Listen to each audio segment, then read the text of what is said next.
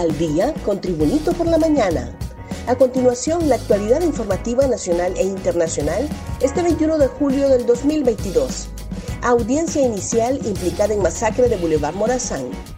Normalicia García, procesada por tener implicación en la muerte múltiple de cuatro personas, entre ellos Said Omar Lobo Bonilla, hijo del expresidente Porfirio Lobo Sosa, será presentada hoy en audiencia inicial ante un juez con jurisdicción nacional por la masacre que ha conmocionado a la sociedad hondureña.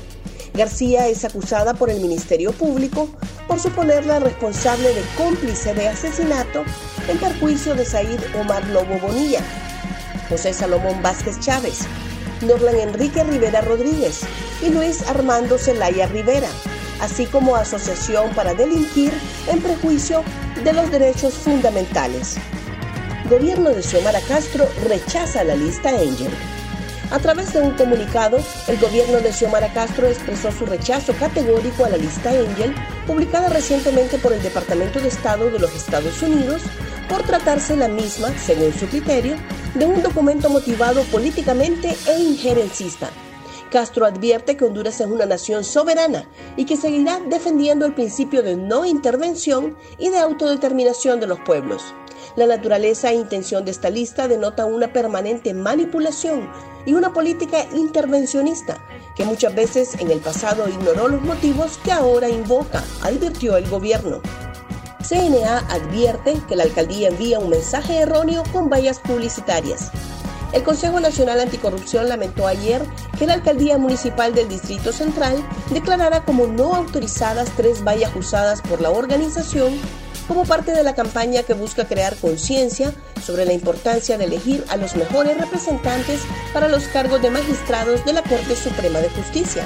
El CNA lamentó en un comunicado que es una mala gestión de la alcaldía desautorizar la ubicación de vallas sin notificaciones previas, puesto que calificar un espacio publicitario como no autorizado envía un mensaje erróneo a la ciudadanía más aún cuando estamos en un momento importante de la elección de autoridades judiciales. Un repaso al mundo con las noticias internacionales y Tribunito por la mañana.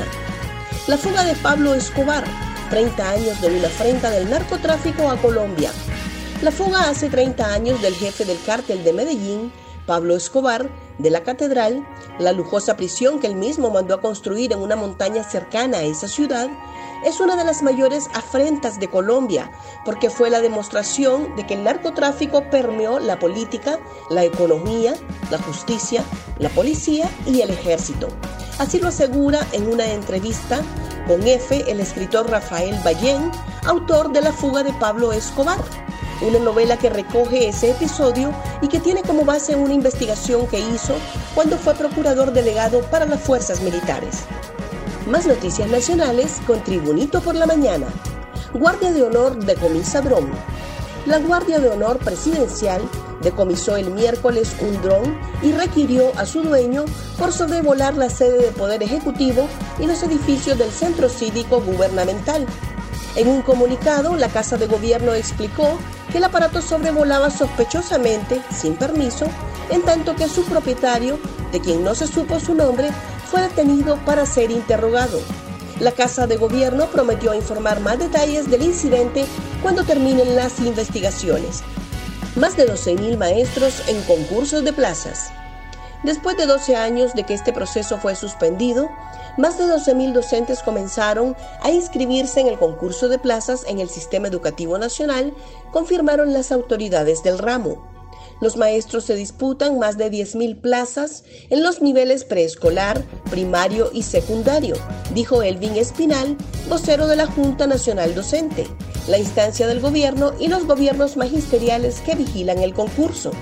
La inscripción estará abierta el viernes y el lunes de la otra semana comenzará un periodo para subsanar los documentos. Posteriormente se fijará la fecha para los exámenes de evaluación, dijo Espinal. Gracias por tu atención. Tribunito por la Mañana te invita a estar atento a su próximo boletín informativo.